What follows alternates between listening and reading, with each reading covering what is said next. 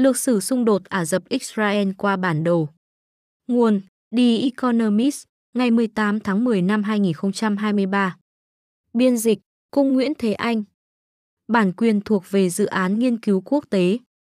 Đường biên giới của Israel đã thay đổi như thế nào theo thời gian? Tại sao lãnh thổ tự trị của người Palestine lại nằm ở hai khu vực riêng biệt?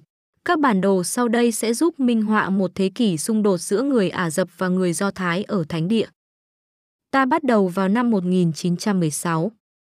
Giữa Thế chiến thứ nhất, nhà ngoại giao người Anh, Sir Markside và nhà ngoại giao người Pháp François Georges Picot được bí mật giao nhiệm vụ phân chia vùng lãnh thổ của đế chế Ottoman. Cuộc đàm phán sẽ chia các vùng đất Ả Rập giữa các cường quốc châu Âu với nhau. Palestine được chỉ định là lãnh thổ quốc tế do ý nghĩa tôn giáo của mảnh đất đối với Kitô giáo, Hồi giáo và Do Thái giáo. Năm 1917, nước Anh ban hành tuyên bố Balfour, ủng hộ việc thành lập một quê hương cho người Do Thái ở Palestine. Lúc bấy giờ, ở Palestine đã bắt đầu hình thành các khu định cư nông nghiệp của người Do Thái. Và phong trào phục quốc Do Thái cũng đã nhen nhúm từ khi Theodore Heck công khai tuyên bố mục tiêu hình thành một quốc gia Do Thái ở Đại hội Phục quốc Do Thái đầu tiên tại Ba vào năm 1897. Năm 1920, Hội nghị San Remo đã hoàn tất việc phân chia lãnh thổ của đế chế Ottoman. Anh được giao quản lý các phần của lãnh thổ quốc tế được nêu trong Hiệp định Sykes-Picot. Trong năm sau đó, các phần lãnh thổ này được chia thành Palestine và Transjordan, một vương quốc Ả Rập dưới sự cai trị của nhà Hashim. Năm 1922, Hội Quốc Liên, tiền thân của Liên Hợp Quốc, đã thông qua chế độ ủy trị này. Quan trọng hơn, nó tán thành việc thực hiện lời hứa của tuyên bố Balfour.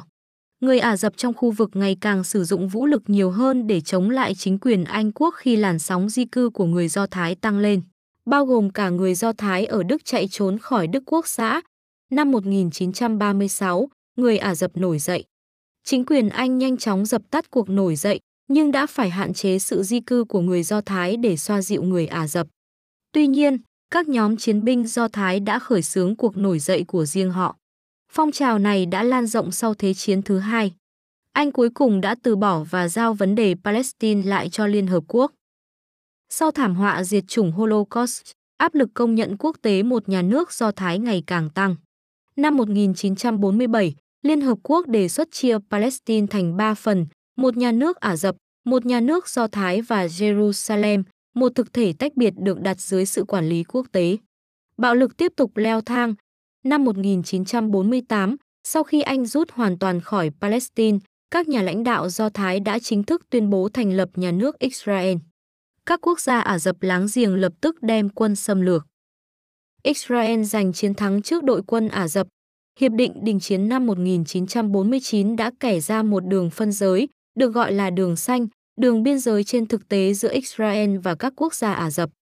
Các chính phủ Ả Rập vẫn từ chối công nhận Israel. Hơn 700.000 người Ả Rập Palestine đã bỏ chạy hoặc bị trục xuất. Người Palestine gọi sự kiện này là ngày thảm họa, Nakba. Giải Gaza và bờ Tây lần lượt nằm dưới sự kiểm soát của Ai Cập và Transjordan, sau này đổi tên thành Jordan. Jerusalem bị chia cắt. Năm 1967, trong cuộc chiến tranh 6 ngày giữa Israel và các nước láng giềng Ả Rập, Israel đã chiếm được các vùng lãnh thổ mới, gồm bờ Tây, Đông Jerusalem, giải Gaza, cao nguyên Golan và bán đảo Sinai. Israel đã sáp nhập Đông Jerusalem cùng với một phần bờ Tây và tiến hành xây dựng các khu định cư của người Do Thái tại các khu vực mới bị chiếm đóng. Tháng 10 năm 1973, vào ngày lễ Yom Kippur của người Do Thái, Ai Cập và Syria đồng loạt tấn công Israel ở bán đảo Sinai và cao nguyên Golan. Năm 1978, dưới sự bảo trợ của Mỹ, Israel và Ai Cập đã ký Hiệp ước Trại David và Hiệp ước Hòa bình vào năm sau đó. Israel đồng ý trả lại toàn bộ bán đảo Sinai và trao quyền tự trị cho người Palestine. Các quốc gia Ả Rập phẫn nộ đã khai trừ Ai Cập ra khỏi Liên đoàn Ả Rập. Không có tiến triển nào đạt được cho vấn đề quyền tự trị của người Palestine. Năm 1987, phong trào Intifada đầu tiên nổ ra khi người Palestine đã tổ chức các cuộc đình công và biểu tình ném đá. Năm 1993, Israel và Tổ chức Giải phóng Palestine đã ký Hiệp định Oslo I vạch ra kỳ hạn 5 năm để người Palestine được tự trị ở bờ Tây và giải Gaza dưới một chính phủ, chính quyền Palestine.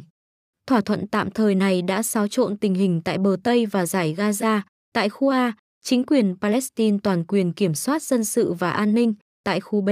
Họ được có một số thẩm quyền về luật pháp và trật tự, nhưng Israel vẫn duy trì quyền kiểm soát an ninh và ở khu C, Israel vẫn giữ toàn quyền kiểm soát. Tình trạng cuối cùng của Jerusalem và các khu định cư sẽ được giải quyết sau.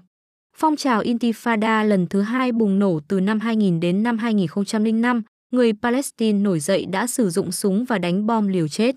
Israel phản ứng bằng việc xây dựng hàng rào an ninh ở bờ Tây và rút quân cùng người định cư khỏi giải Gaza. Ở bờ Tây, Israel cũng đã phải sơ tán 4 khu định cư.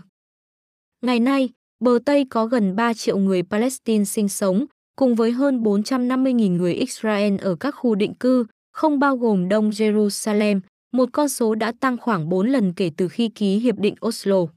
Một số người định cư hiện đã sống ở bờ Tây qua hai thế hệ.